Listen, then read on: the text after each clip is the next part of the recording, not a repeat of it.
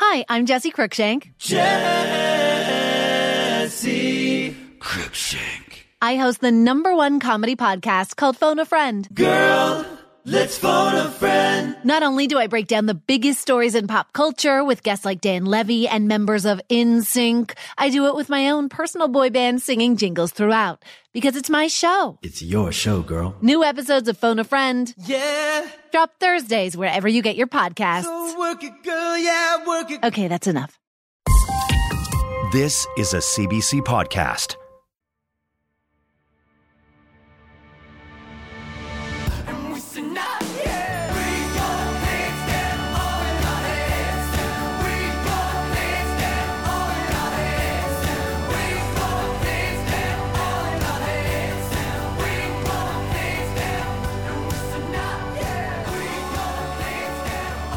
Uh, Kwadwo, man, I'm so stoked to have you back on the show. Uh, for folks who are new to the podcast or newish to the podcast, maybe they didn't hear you the last time you were on, which I believe was uh, sometime last year, perhaps. Time time is is is getting away from me. It Yeah. literally could have been any time within the last vortex of two years, whatever the fuck time is. Um, Kwadwo, why don't you introduce yourself to our listeners? Uh, give us a rundown on who you are and uh, what you do for a living. This is fantastic. First of all, boys, I'm psyched. Yes. I am psyched. Last time was so much fun. Oh my God, this is going to be even better. But yeah, my name is Kwadwo Kyeremanteng. I'm an ICU and palliative care physician in Ottawa. I uh, recent, recently been appointed uh, director of our ICU over here at the Ottawa Hospital. Oh, I also do. Uh, uh, oh, thank you. They had no one better. You know what I'm saying? the, the list wasn't huge. I'll tell you that much. Um, I uh, host a podcast called Solving Healthcare that uh, talks about how to make healthcare more sustainable. So we that like obviously, uh, well, I shouldn't say obviously, it changed my life, and it's probably why I'm on the show now. And Yeah. um, and yeah, done a couple other side things like uh, we have a well solving wellness, which is uh, you know to reduce burnout within uh, healthcare providers. But yeah, just doing my best to uh, advocate for people in need during this uh, crazy time and uh, just hustling, boys. Yeah. Hustling. Yeah. yeah. and you uh, you do advocate. You do lots of advocation, and you do such a good job. You're you're you're an incredible voice in the world of of healthcare, in particular here in Canada. And uh, that's exactly the reason why we wanted to have you back on today.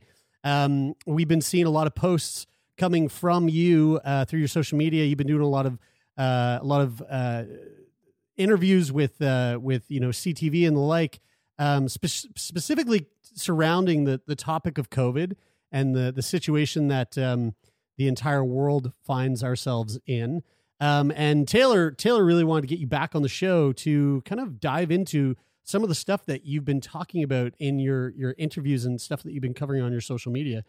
Yeah, it was um the thing that that jumped out to me and and when I first heard of when I first heard of the uh the Merck and the Pfizer therapeutic uh treatment that was coming out that like that news really jumped out at me. I mean, I'm I'm not not, not that I'm uh you know not that I'm some oracle. I'm sure it jumped out to millions of people all over the world, but it it it jumped out to me as wow, this is uh this is sort of like a missing piece of the puzzle in terms of how we've been dealing with COVID and how we will deal with COVID going forward into the future, and uh, seemed like this really, really important wall of defense. And I, I looked at these therapeutics, and my first thought was, okay, wow, we've been dealing with this. People, people get COVID, and they either they either get sort of, you know, sick and stay at home sick, or they get sick and go to the hospital sick, and and and sort of like in that in between in that in that in between of getting sick and being at home and being sick and needing you know really serious care at the hospital there wasn't this sort of in between treatment that you could that you could take. And um, it really sparked uh, it really stood out to me as something that would be like vitally important going forward. And i know that you spoke to uh, and i saw a clip of of you speaking about it on ctv and I really wanted to to get your thoughts on it. A because we had you on the show before, and you're such a knowledgeable um, and informed person in here. You're in your in what you do and working in the ICU. I was really interested in getting your perspective on what are these therapeutics? What is their job? What role are they going to play in how we treat COVID going forward? I just want to say one thing first, Taylor. Like this is a lot of uh to a lot of people, some of the stuff how we've approached COVID do- doesn't totally make sense. And I'll tell you honestly, objectively, this is one of the things that doesn't make sense.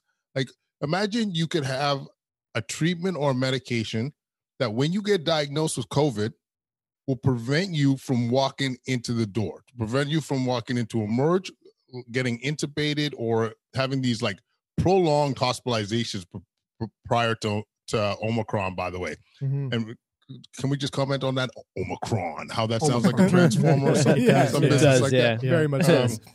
but uh, but yeah, pre Omicron, you, like you being hospitalized is not good, and you think there would be a, a significant body of research looking at what's going to prevent you from walking in the door, and you know there was there was some studies out there on on some p- potential therapeutics, as you mentioned. Uh, so the, there's the Pfizer and Merck, the oral anti, uh, antivirals that absolutely achieve that. The problem is right now you could get them in the states, you can't get them in in in, in Canada. Right. We also had some uh, in in terms of other ones. There's one called monoclonal antibodies, which we one of our uh, guests, Zain Chagla, really spearheaded the, the clinic in Hamilton, which has been incredible. Like really good results for people that are high risk. So what they try and do is if you're high risk, being you're older, you're unvaccinated, you have specific risk factors Like, that I, lead like you. To, I, I would be one of those people. You know, cystic fibrosis. oh, you would definitely be. A, yeah, Yeah, yeah, yeah. for sure. Jared would be eligible for sure. Immunocompromised. So you get diagnosed, and you go into that clinic, and you get a 20 minute treatment, an IV infusion. I think it's 20 minutes, 20 or 30 minutes. Make Mhm. sure you don't have a reaction. Go home, and you significantly reduce your chance of coming into the hospital.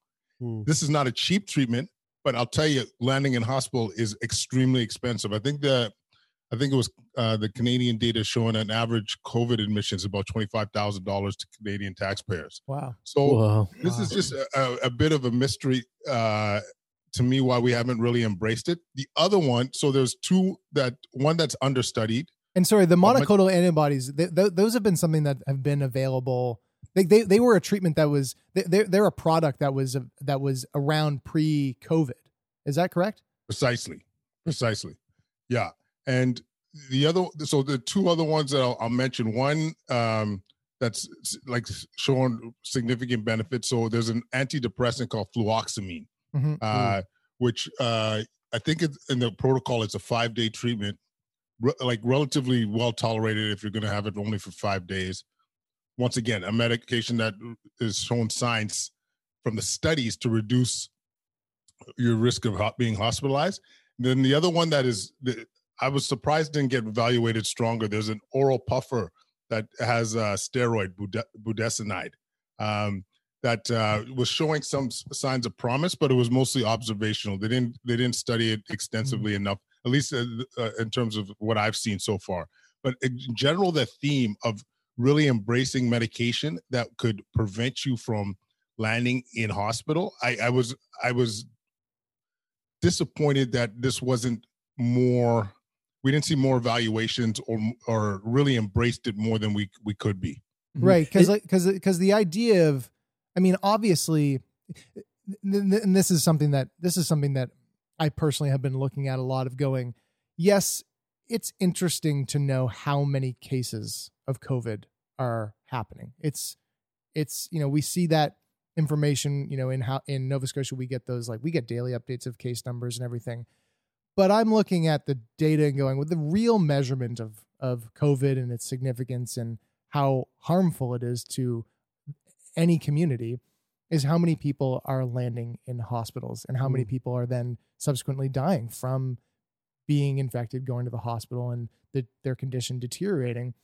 And anything that can anything that can go towards reducing that and the vaccine is obviously included in that is of value to to explore deeply and to find out what value it holds so that we can reduce that most important statistic which is ho- being ending up in the hospital and dying subsequently in the hospital. Sorry, Brian. I know you were going to go into something there. I was just going to ask, like you you you mentioned that these therapeutics have been um, understudied over the last couple of years. It seems like there's been a big focus on um, on the vaccine research before the vaccines were developed, and then subsequently um, probably advocacy and investing in in promoting the vaccines to get people to to take them. Has that been uh, uh, a distraction from studying Mm. and moving these therapeutics forward, or or am I conflating two issues that don't really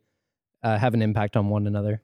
No, no, Brian. I think it's a good point and a good question. And I, I can't believe I have to say this, but just because I get a lot of haters, uh, that I absolutely am very adamant. The the vaccines are miraculous. They Mhm. really work significantly at reducing your chance of getting severe disease, meaning dying or landing in ICU or landing in hospital from the vaccine.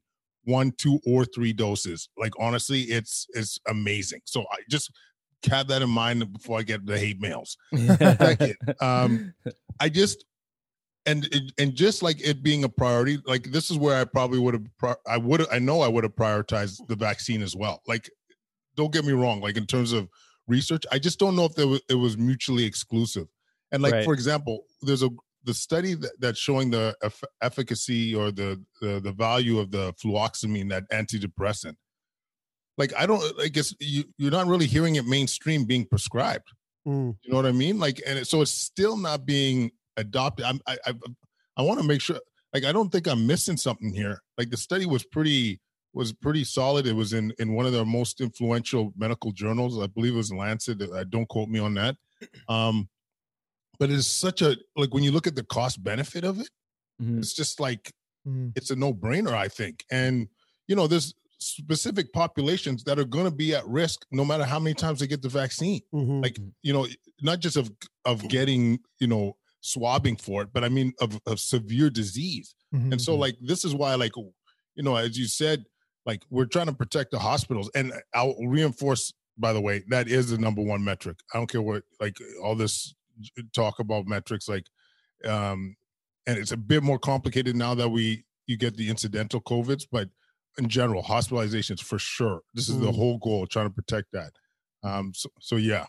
It it's bizarre to me that like like I feel, and I want to be careful saying this because I, I know this this could probably be taken um taken the wrong way or there's there's always something that can be said about it. But but I feel like we've we've got the vaccine figured out. You know what I mean? Like to sure we might not have it figured out that um like in in, order to like we haven't figured out how to get the vaccine to all of the places that need it because there's a whole shit show there in in the terms of yeah in the world it, like you know the shit show of, of countries hoarding vaccines and poorer countries not really getting access and that but that's not the issue i'm talking about. What i'm talking about is like we have more than one vaccine that has been shown and proven to be at least somewhat effective uh, and seemingly quite effective in, in doing what it what it can do. Um so why have it like shouldn't like shouldn't we just put a period on that and move on to the the therapeutics? Like why haven't we what is the reason for why we have not moved on to putting more focus on therapeutics? And and like you know i don't want i don't want to like get tin hat tinfoil hat conspiracy with it but like it, is this a case of like is this a a, a monetary financial hurdle like that you know that that that companies like Pfizer or companies like Moderna don't really want us going down that route because right now it they are they basically run a monopoly on what is Treating out there to treat covid. And yet it covid isn't being treated.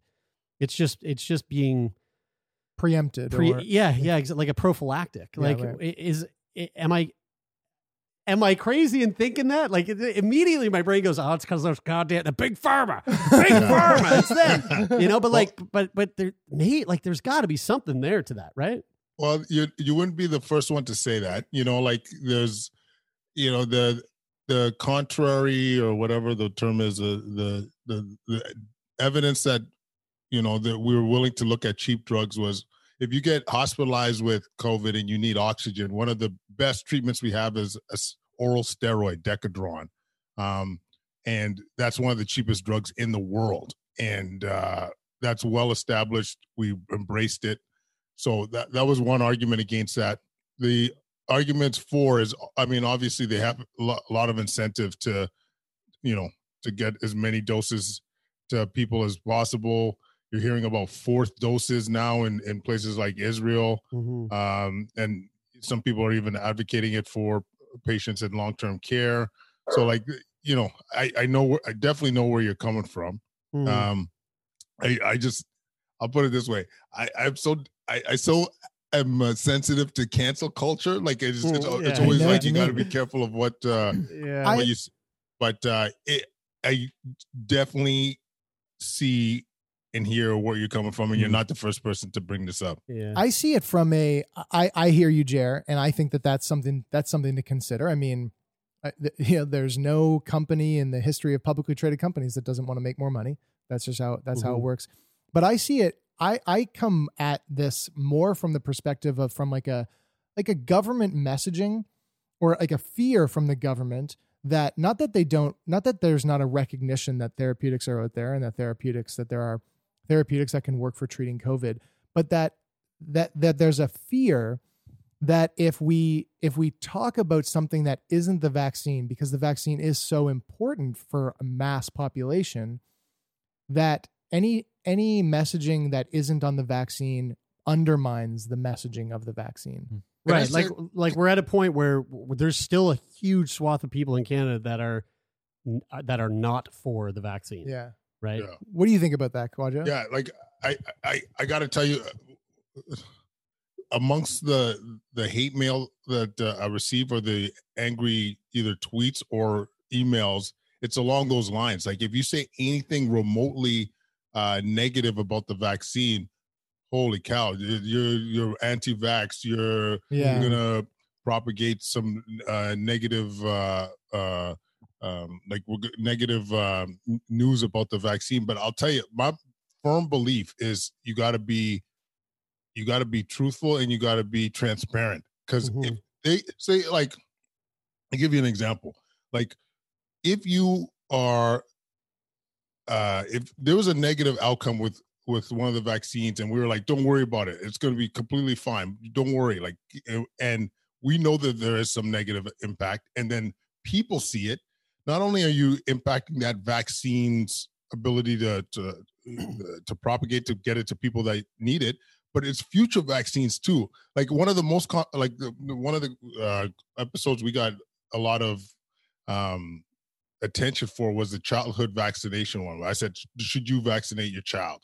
Mm. um and this was part of the thing like I, I we basically were saying like you should respect families choices because at the time well, this was you know we did the episode in december there was only 1500 kids that received the vaccine those in the studies like and you're not going to see a major harm signal based on 1500 kids. And so our whole message was like respect people's uh, uh, decision. If they want to have some time to see what the safety profile is this should be allowed because kids are very low risk and so on. But man oh y- y- i'm assuming you're not going to vaccinate your kids you're anti-vax and all this stuff. I'm like no man. If Mm. you ruin childhood vaccinations by by pushing some, something like this is not just a covid vaccine it's the yeah the, the fundamental ones that you, you the you get as a measles kid. like the things yeah right the things that Yeah. were like pol- polio things we've eradicated that yes. we don't have to focus on anymore because they have worked and and we've gone down that road. Mhm. Yeah, it, it's it's funny that it seems like there's just not enough room or not enough space to allow the conversation to be anything but just the vaccine. on the You know? on the so uh, a topic of conversation that's been amongst us is a, a an episode of a podcast uh the podcast is called the drive with a physician his name's peter attia and he was talking with a couple of johns hopkins um um primary care physicians and and they were described they were talking about they were ta- they were talking about something that they coined uh, i I think they coined as the alt middle and and which which was this group of people that you know you're not just you're not just hearing you're not just if you say anything against the vaccination you're you're a, you're the devil.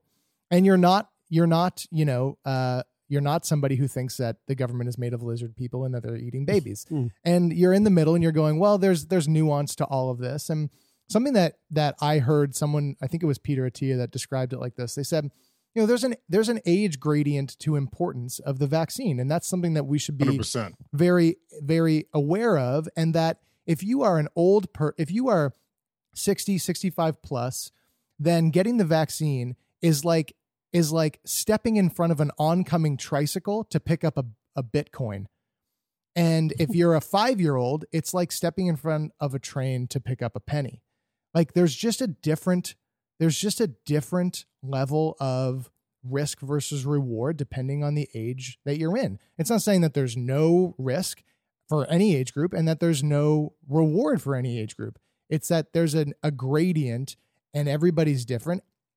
And especially when you get down to younger ages, you it just requires a little bit more thought and evaluation and that's not the end of the world and you you're not an anti-vaxxer if you think that. And that's that should be a that should be a topic of conversation that, sh- that should be allowed mm. to be had. I didn't know you could you could physically pick up bitcoins.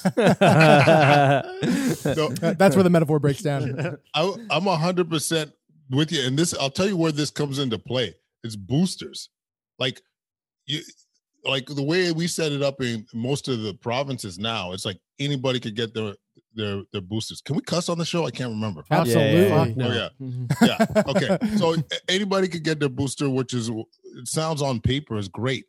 But I was talking to a 70 year old guy around Christmas time. He's like, I can't book my booster for another month or whatever. I'm like, this guy is the exact person that needs it. He's Yeah. a, you know, he's 70. He's got some uh, early uh, diabetes. You know what I'm saying? Like an 18 year old college kid. I'm sorry, you don't need to be a priority. You know what I mean? Like it just it just gets to be to the point where like we need a little bit of nuance and Yeah. thought behind this. Eh. Like we should legit be delivering the vaccine to this guy's house. Yeah, Yeah, yeah. right. You know I I mean, mean? and that was that was Eh. the whole like the Hunger Games thing that they were talking about. I, I mean, here in Nova Scotia, I think they did a really great job. Uh, Nova Scotia saw what was happening there and, and basically said, okay, whoa, whoa, whoa, like we first let's get everyone fifty and above. Let's get them in. Or- Once we've covered that, then we'll open it up to to the younger the younger folks. Um, but then the funny thing is, I'm sitting here going, yeah, but I'm fucking 33 and I don't fall I don't fall in that category and I'm and and they're not also they're also not saying 50 plus um and anyone else who is at high risk it, they just keep it at the age you know That's so, the nuance though. Yeah, That's the nuance where it's missing. exactly yeah It's like even over, even over here when it comes to monoclonal, it took us a while, but it was like if you're immunocompromised, you know what I'm saying? Like this is it comes down to being this simple. And and I don't mean to sound like condescending, but this is why I think I get uh, pretty frustrated. Are you likely to land in hospital or in ICU? Are you in risk a risk for that? If your answer is yes, throw the kitchen sink at you because Yeah. I'll tell you, we know exactly who lands here Mm. and it's not you know healthy people you know what i mean i i like there's going to be exceptions just so I don't get drop kicked in the mouth of course.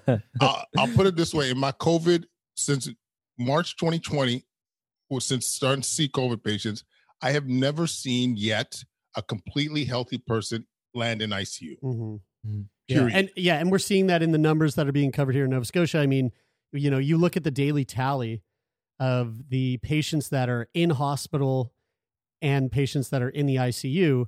Although they're not saying uh, these patients are high risk because of you know A, B, C, D, whatever it is in their in their health history, you do see it in the numbers where it's like, you know, we have fifty people in the hospital and they range in age between um you know whatever 40 and and 85 It was Um, 30 to 100 actually was the numbers yesterday. Yeah, I mean, I Yeah. like I was just just, just throwing out a, a, a made up number because I haven't been following it, but but but you do see that number of like it's mostly people who are quite high in age, right? And through conversations of friends of ours that work in the hospital, you know, we hear from them, and and uh, you know, I'm always asking like, what's the ICU looking like? And it's it's people that are elderly and people that are um in there with like diabetes or severely Yeah. overweight or you know whatever the situation might It be. bring it, it kind of reminds me of the conversation that we had, and I can't remember. I'm, I'm can't remember his name now. He's uh he was the head of the geriatric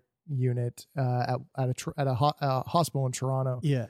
we spoke to him fairly early on in um, in the pandemic, and Jeremy, you know, Jer- Jeremy made a made a made a comment where he said something along the lines of like, you know, COVID uh, COVID doesn't discriminate. And I think you were ref- and I think for context, I think you were referencing like Anybody doesn't- can get doesn't COVID. discriminate. Anybody, Yeah. anybody can get it. And then he said, well, you know, it, it really does discriminate. It discriminates against people who who Yeah. are older uh, with compromised immune systems, people with comorbidities, people with things like diabetes. They're on people who are on uh, uh, cancer treatments and and, um, uh, and from a personal standpoint, and going back to the therapeutic the conversation about therapeutics, um, COVID for me was largely uh, was largely di- distant in turn uh, in the in the way that I knew a few people that had had it, but they weren't they weren't like immediately close to me. And then a couple weeks ago, uh, about a week and a half ago, my mom got COVID, and and immediately I thought, okay, you've got COVID. You're si- she's sixty. She's in her early sixties, and I'm thinking, um, shit. You're sort of like on the cusp of somebody in terms of an age group that could get really sick from this, and that worries me. And and sitting there going, you're all I can do is wait for you to either get better or end up extremely sick in the hospital and there's no in between and why is there no in between why is there no call up your doctor hey i've got i've got covid uh is there a treatment that i can that i can take now that i know that i've got it to make it less likely for me to be somebody who ends up in a hospital bed Yeah, I- mean, you nailed it. I mean, you literally, literally are sitting there trying to figure, like, see how this plays out, and you know, and a lot of people would love the opportunity to do something about it, while you know, to reduce your chances. Um, but it's funny you mentioned that Taylor too about like knowing somebody that has COVID. I think this is why you're going to th- see policy in the landscape change. Like, like I, I've been in some ways blessed to have that perspective of of uh you know what covid looks like who it affects and so like and since the beginning of the first wave once i start to see that like you know how it does discriminate my anxiety went from here to here i was like Mm. oh like i feel okay like i'm not like i'm not that anxious if we got covid or if our family got covid i mean if my parents did that's another thing but like you know like it was just a different reality and I think this is what you're going to see moving forward because now ev- almost everybody knows someone that's had COVID. Like Omicron's changing the changing the perspective, Mhm. and it's the, the the Zoom culture, the, the the higher ups that were were you know putting on very prohibitive measures that weren't weren't affecting their uh, their lifestyle or their their bottom line are now seeing, hey, you know, like maybe we do have to learn how to live with this. This isn't going anywhere. You can't eliminate COVID. You can't prevent it from at all costs from being from us getting it. And I I, I do think you're seeing a significant transition, which is going to allow us to be in a more sustainable environment. Mm-hmm. do you like do you and and and do you see um do you so you see the you see the therapeutics um and and also how omicron is shaping up to to look um uh as as uh we're moving in you know i guess maybe at a at a snail's pace or at least it feels like that but we're going towards we're going towards that that environment where we are going to be able to to to I, I don't know. I I hesitate to I hesitate to say like are we going to go back to you know December 2019 you know mm-hmm. where where mm-hmm. where everything like wi- is there a, is there a world in which is there a world in which that that's that looks like the future in the next 12 months 18 I- months? you know, my humble opinion, and this is just without knowing what future variants look like and all that kind of thing, but and and my humble opinion, yes. Like you're hearing the director of the CDC saying, you know, we're gonna have to learn to live with thing, this. We got to focus our treatment for those that are high risk, which a lot of people have been saying for a long time. And to be honest with you, just like ask yourself, what are, what we're doing right now is that sustainable? Can you keep closing down schools? Can you keep closing down businesses, including gyms, uh, shutting down your economy? Uh, you know, seeing when it affects mental health uh, physical health. All these factors are being impacted by our policy. Ask yourself, is this sustainable? And I, I always come back to it. Reverse engineer this bad boy. Who's likely to get sick? Make sure that they have interventions, therapeutics, the boosters, vaccines, whatever it might be to prevent them from landing in hospital. But we have to be able to move on. And the other thing that's a, a, a bit of a blessing potentially with Omicron is that you know it's pretty clear in the data if you got vac- if you're vaccinated and you got an infection and you got that hybrid immunity Mm. it's like a you're it's like a super immunity it's Yeah. immunity on steroids you know what i'm saying like it's uh you're much less likely to, to land in hospital as a result so this is the other reason why people are saying hey like this could be the the end or the term they're using is the push towards being endemic as opposed to this being a pandemic Yes. Like, could we see? Could we see this? Um, you know, I, I haven't like seen the word herd immunity used um, since y- y- like early days when there were some countries talking about even before the vaccines were out, talking about like purposely trying to to to take on this herd immunity um, tactic uh, to to try to you know try to mitigate the damage.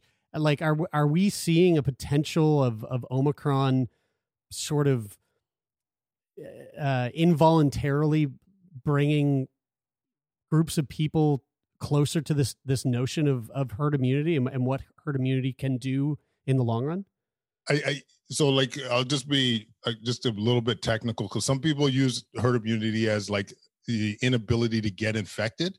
I would Mm. say in the in terms of because that I'm I I don't know. I don't think so. Like I think you'll still see infections come through.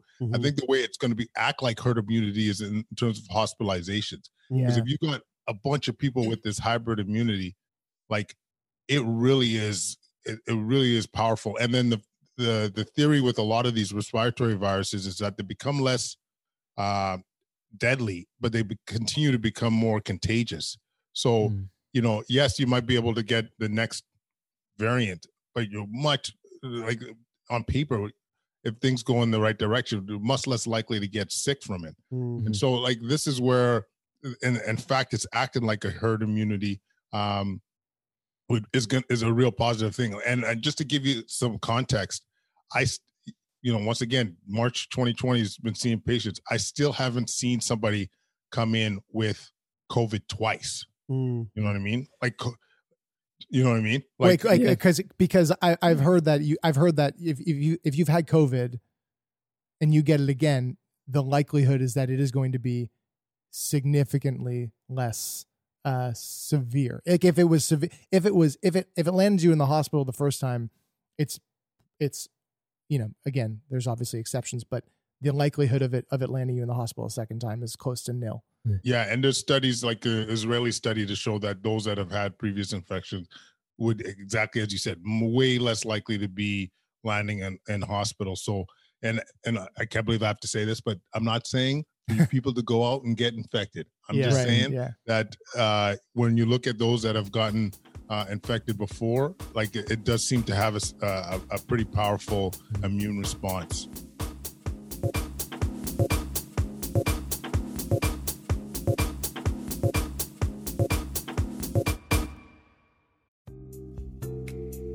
Are you tired of hearing the same old wellness advice? It's time to dig deeper and listen to America Dissected from Crooked Media, the podcast that's cutting into the science, culture, and policy that shapes our health. From doctors fighting for their rights to the surprising truths about sunscreen, America Dissected dives deep into the state of health.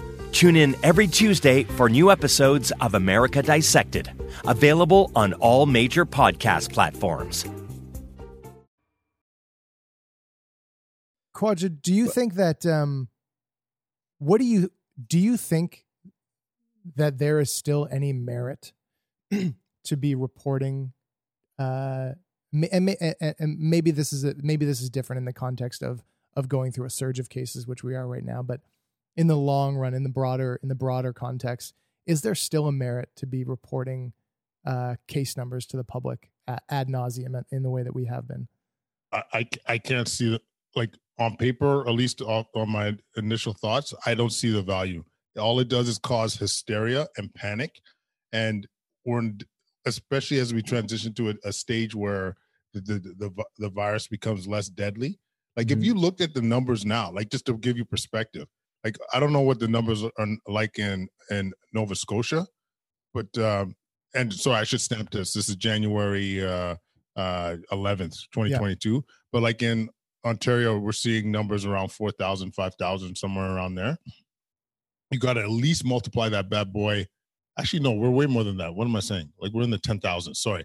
You multiply that at least by five because no one's hardly anybody could get a test or go get tested. Right. Yeah. Right. So like these are like I'm guessing we're at like sixty thousand and more cases per day, or and like you know, it's also affecting hospitalizations for sure at this stage of the pandemic. Mhm. But if you're throwing down numbers like that, you know this is just going to cause some hysteria. I think once we have a clear case where there's a there's that disconnect between cases and hospitalizations, like you treat this like influenza. You don't go and Mm. to Shoppers Drug Yeah. Mart and get an influenza test. You you get it when you're in in hospitals. You try and monitor things for outbreaks and so forth.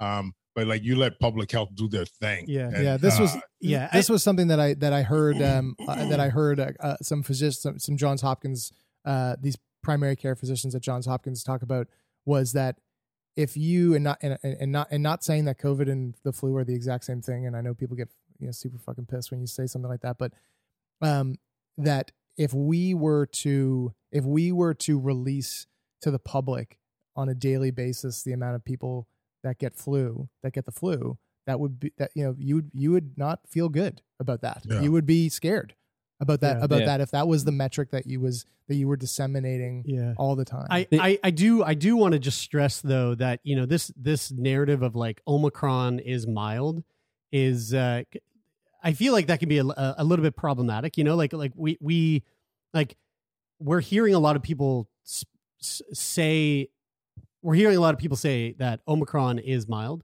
yet you know I I and and correct me if I'm wrong um it, it- speaking about you know what, what I, I don't know Ontario's full full situation here but you know, it's Omicron, although not as severe as Delta, is is still nothing to to be you know, it's it's it's not to be fucked with. You know, we're still here in Nova Scotia, we're still seeing um you it's know, a relative term it's a relative term yes, but, to delta You know, we're we're still seeing surgeries being postponed. Mhm. Um, you know, th- there's there's still ICU admissions. Like, uh, do, like listening to. I'm I'm saying this to the person out there who's listening to this and and not being able to see the nuance, not being able to parse out the words that they're hearing, and just hearing certain things and going, yeah, but but you Mm. shouldn't be saying that Omicron is mild because that's not what that's not what we're saying. Mhm. We're just saying that Omicron, relative to something like Delta, is not as bad. Yet we are not at But that place. that- we're not at that place that's where it should be treated I, like I've been like there's influenza. there's been a hundred things going through my mind for the last half hour. I haven't really had a chance That's to say too much, but uh, but uh, but I, I've been thinking about a lot of these things, and and it is like one. The first thing I'll say is it's super fucking hard to have this conversation because of the polarization Yeah. of people who are who are yeah. who are hundred percent pro-vax, which is you know again it's a good thing to be in support of the vaccine but and then people who are anti-vax. And and the, the there was a conversation Taylor you and I had this super heated argument on uh or debate on on a feel good friday episode a few weeks ago about covid therapeutics. And my stance in that argument was was wrong because I was what I was worried about hearing you say was that I was hearing you say therapeutics are great and and you know that will provide an option for people who don't who don't want to get vaccinated to get treated which means less people will die. And i was thinking you can't say that man because you're to you're to dissuade people from getting vaccinated. And like what we really need to do right now is get people vaccinated. And so i was so ignorant to the fact that like oh there's a there's something out here that can help people and and that will save lives. I just didn't want you to be using that language because I felt like, oh, fuck, we're going to influence people to think a certain way. And we're so worried about the language that we use and how we'll influence people that we're staying away from saying what's True. what's fa- what's fact. yeah, yeah. Yeah. And so the thing is, is that I think we need to appreciate and respect the fact that people are smart and that we can talk about the data without having some type of agenda. And the and honestly, not to be like one of those people who's like, it's the media's fault that this has been blown way out of proportion. But like, it- like It the is. reason why people Yeah. watch Yeah. fucking television is because they they- because things are dramatized in a way that captures their attention. I mean, Mm. look at any news channel and the colors and the bold text and the flashing and the animations. Like they want you to watch. So it is important for us to feel like we don't have to censor ourselves when we have these conversations because we believe that the people that are listening are smart enough to Mhm. understand Yeah. Mhm. what we're talking about. And if and if they're they're not, then What are you? What is what is what's I don't been the what's been the response to? Because I, I Kwadwo, when I see the clips of of you talking on news programs, I I just I just hear. I just hear like really reason a, a really reasonable person talking about reasonable things that are you know backed up by evidence and and and data and so what but but nonetheless in the zeitgeist can be controversial so what have what is your what's your what's the res- what has been the response that you have felt from uh from your um from your like public appearances Yeah, thanks for the the question. I, I, I got a little bit of recency bias, so I'll, I'll try and be as big picture as possible. But I'll start with the bad. Like the the bad has been, you know, as as we were just talking about there. Like sometimes they'll take some of the what you say into context or out of context and say that, hey, if you said anything that's remotely anti-vax, they're gonna they're gonna soundbite you and, and utilize that for their agenda and all that stuff. And I constantly say, and it's mostly me- medical folk actually, which I'm a little bit disappointed sometimes in my community to say, hey, like, you know what, we should have a little bit more faith in people. And as I talked about before, for not being honest, they'll see through it and it, it could have some unintended consequences. Um, because there's been a lot of stuff I got to tell you that's been taboo to bring up, like na- natural infection. The, Like what uh, that was a controversial.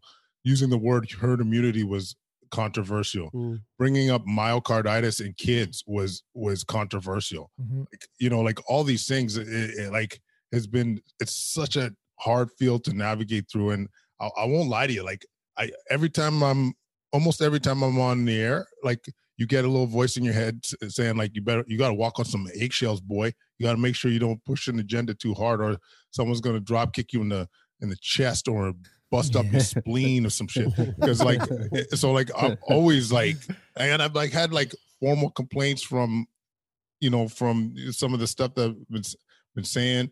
And so like at, at one point though my push has always been you gotta look yourself in the mirror at the end of the day and you know kind of like my guiding point has always been my kids of saying like you know what you know how's how's some of this policy going to affect our kids? How are they going to affect their future? Like when they started to close outdoor rinks uh i, I lost it. I, I, I and i got got a little bit of heat for that one but like i lost it when they were saying like oh the kids can't be playing hockey outside when we know i've outdoor transmission is so low risk to the point where i've Mm. yet to see an outbreak related to an outdoor t- uh transmission Mhm. but the positive like especially lately like uh so once again this is early january and schools are closed like the amount of people reaching out you know saying thank you for advocating for our, ki- our kids or for our youth like uh, it, that's really been something that's really uh, been like fuel for me i i people are given like uh thanking you for a balanced approach not a, a doomsday approach when it comes to to you know what what you need to fear and what Mhm. you don't need to fear when it comes to covid. And uh you know i, I think the theme for us like as an icu doc you always got to look at things holistically. Like if somebody comes in with a lung problem if you give that medication how's it going to affect the kidneys? How's it going to affect the the heart? How's it going to affect you know their liver. Like you have to constantly look at things at the at a large scale. Like how's it going to affect their, their whole system? And with covid so often we've been looking at just like how's it going to affect covid numbers? How's it going to affect that case count right? Yeah. but how's that yeah you're going to make this policy but eating disorders are up suicide rates are up overdoses are up you know uh like the poverty like kids that are marginalized already are getting worse and worse because they Mhm. you know like uh, the they're, they're doing virtual school. They can't. Uh, they don't even have internet. Mhm. You know what I'm saying? And So, like- economic health is economic health as well correlates to health health. Hundred percent. And I see it every day in the ICU. Every day, how socioeconomics equals health. The- so yeah, overall, it's been. I, I got to say, it's been extremely rewarding, and Mm-hmm. uh, I try not to let the naysayers affect your game too much. But Mhm. uh, every once in a while, like you'll get something that's like you got to respond to Yeah, and just, flex a little bit. yeah, it But- just tickles you. It, it's hard because the date, like the data, like what's actually happening is objective. Like what ha- the how the virus spreads is there's no there's no you can't have an opinion on that. It just happens the way that it happens.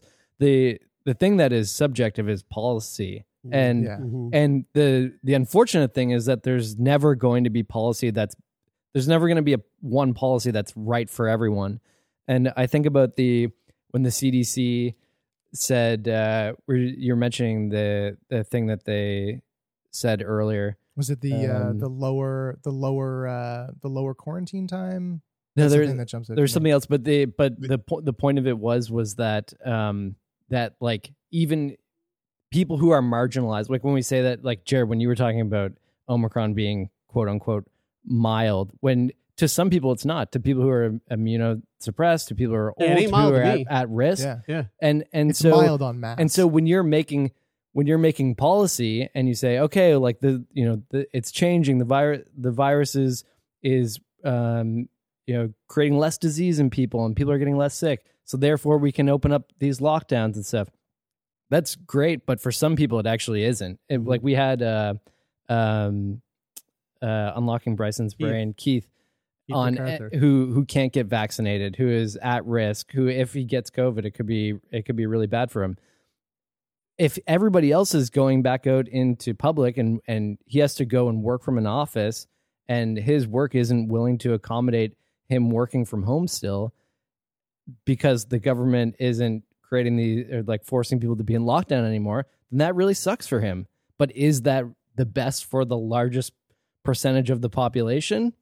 right, there's always gonna, Probably not. there's It's- always going to be really- a difference it's- between It's just a really hard conversation to have because there will be people, regardless of what happens, there will be people who are in a shitty situation because Yeah. of the policy that's made. Yeah, yeah. I um, I I I would be I would be so fascinated to see like if we could just create like a one month one or two month study where like no policy actually changed the things that we did were the same but we just didn't talk about case numbers in, in, in, in with the same frequency that we Mm. talk about them i want and we focused on the metric that that really objectively matters Mhm. who's people landing in hospitals, people needing ICU beds. Those are metrics that really matter. Hmm. And the hospitals being taxed, that really matters.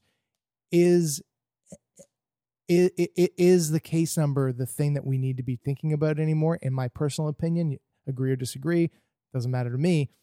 I think that it, I think I think that it, it isn't the metric that matters, and I would be so fascinated to see what the Hmm. what the cultural like social change would be if we weren't exposed to that every day. Yeah, I, I think a lot would be different. I, I want to go back to one thing before I forget about the mild versus. I'll reinforce it Hmm. uh, just in case you know you need to hear from the horse. It is all relative, but it's it's sig- it's significant though. Like if Mhm. imagine you we got in Ontario sixty thousand cases of Delta a day, that is an explosion of hospitalizations Hmm. and not just hospitalizations, long ones and fatal ones. Like this is so like when we say it's mild, yes, it's still you could still pass from from Omicron, but luckily we we we it, it makes a difference. Actually, even uh, one of the things that is hidden, you don't really hear in the news much too, is a lot of the like uh sicker ICU patients still there's still Delta there. You know what I Mm, mean? so like right. it's actually uh we're seeing some Delta um in in in the GTA that's uh, uh, tying to people getting uh, more sick. But yeah, I think if we did anything to be a little bit more objective and less his like like Reactive. emotional Yeah. when it comes to our COVID response, because I'll tell you, most of the response that we're seeing is is a lot of it is fear based. A Yeah. lot of it is fear based instead of being a bit on the objective side and saying what is the actual best treatment. Because like I'll tell you, like a lot of the the policies. Like say, you know, when I don't know if you guys remember, they were talk they were talking like travel bans and and all these mm-hmm. things when Omicron. We start to hear about Omicron. Yeah. the cat was out of the bag. You ask any epidemiologist, they'll tell you any anybody with a degree would say like there's not there's nothing you could do at this point. Yeah. To, like it's here.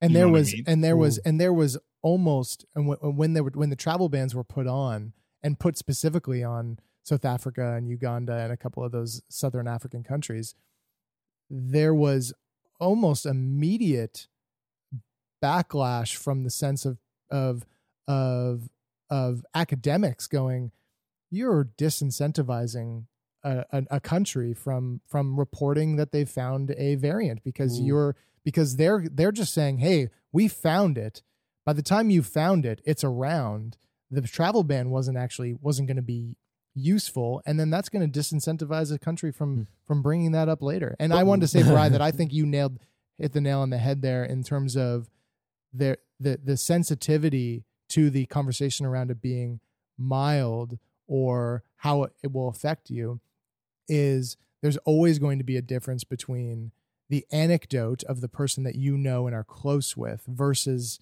when you're talking about population sizes mhm. and massive data sets and how it affects how it affects people from from uh, you know massive numbers Mm. base Kwadwo, what's uh, you know, if you were to if you were to kind of put a period on this conversation, what's one thing that you would hope uh, people are taking from this conversation, and and that that can you know, the, therefore go out and and have conversations with people in their lives who who maybe didn't hear this conversation.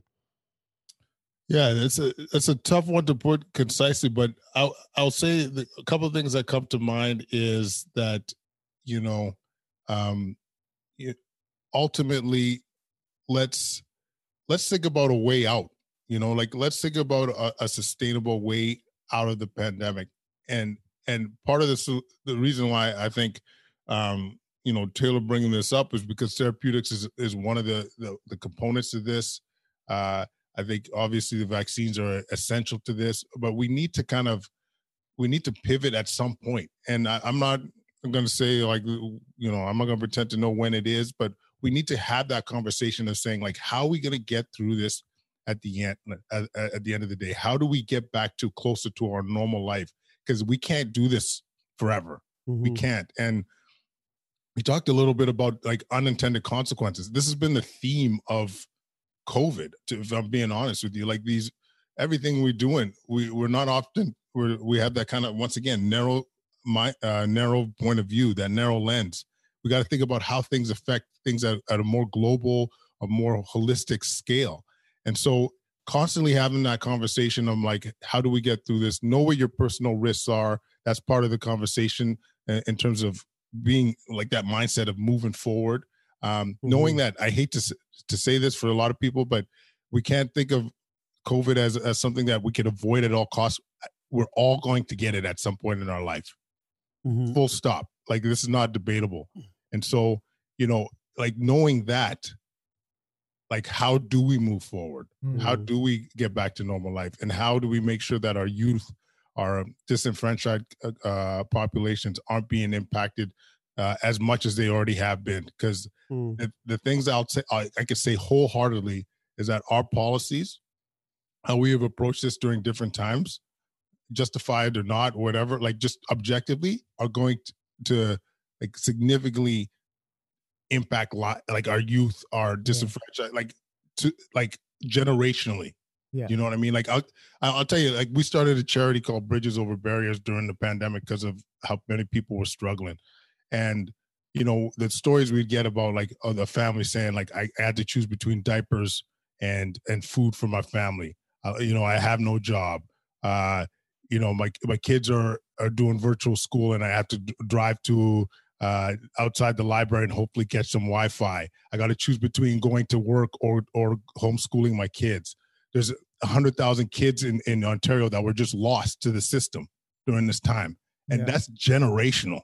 I'm sorry, Ooh, that's totally. generational impact. We know this. It's not controversial data. We need to do better moving forward. Yeah. We can't keep doing the same thing uh, exactly the same and expect a different result. So I, I know it's a little bit of a tangent on on some of the stuff that we talked about, but Yeah, it's a message that needs to be reinforced, and we need to push that message. Mm. Qu- Kwadwo, do you um do you I know I know it's a it's a regulatory process and that you're not involved in that um but is there a I know I know that the I the Pfizer and the Merck pill I believe are both uh are both approved in the US is there a is there an estimate um in the medical community about when therapeutics might be might become available in Canada These ones, I I, don't know the timeline, but it'll come for sure. It'll come.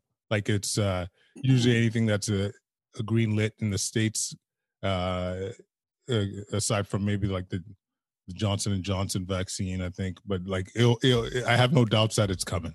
Yeah, I mean, because I, I really, I mean, again, I, I know this is beating a dead horse here, but I really do, I really can't wait for the day for when somebody who gets COVID and is getting really sick has an alternative to going to the Mhm. hospital, Yeah. and that, and I think that's an outcome that we should all be really hopeful for and really looking forward to. Mhm.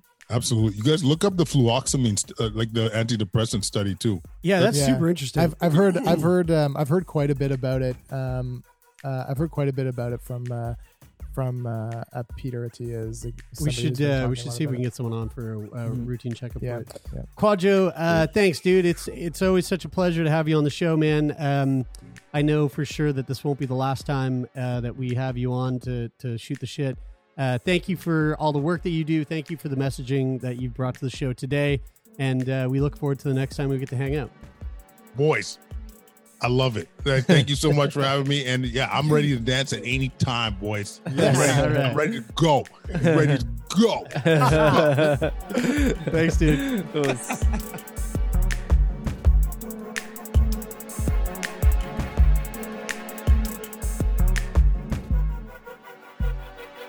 That is it for today. Thank you so much, everybody, for tuning in. If you like what you heard, make sure that you share our podcast with your friends. We love those extra ears. Sick Boy Podcast is a Snack Labs production. It is produced by myself, Jeremie Saunders, Taylor MacGillivary, Brian Stever, and Lauren Sankey. Sound design is coming to you from Donovan the Meerkat Morgan.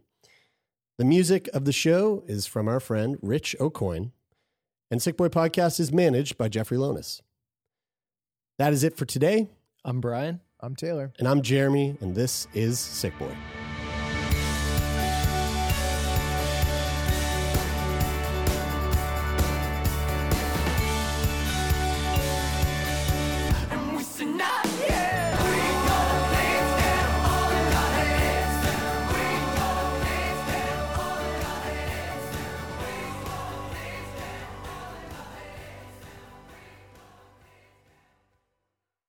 For more CBC podcasts, go to cbc.ca slash podcasts.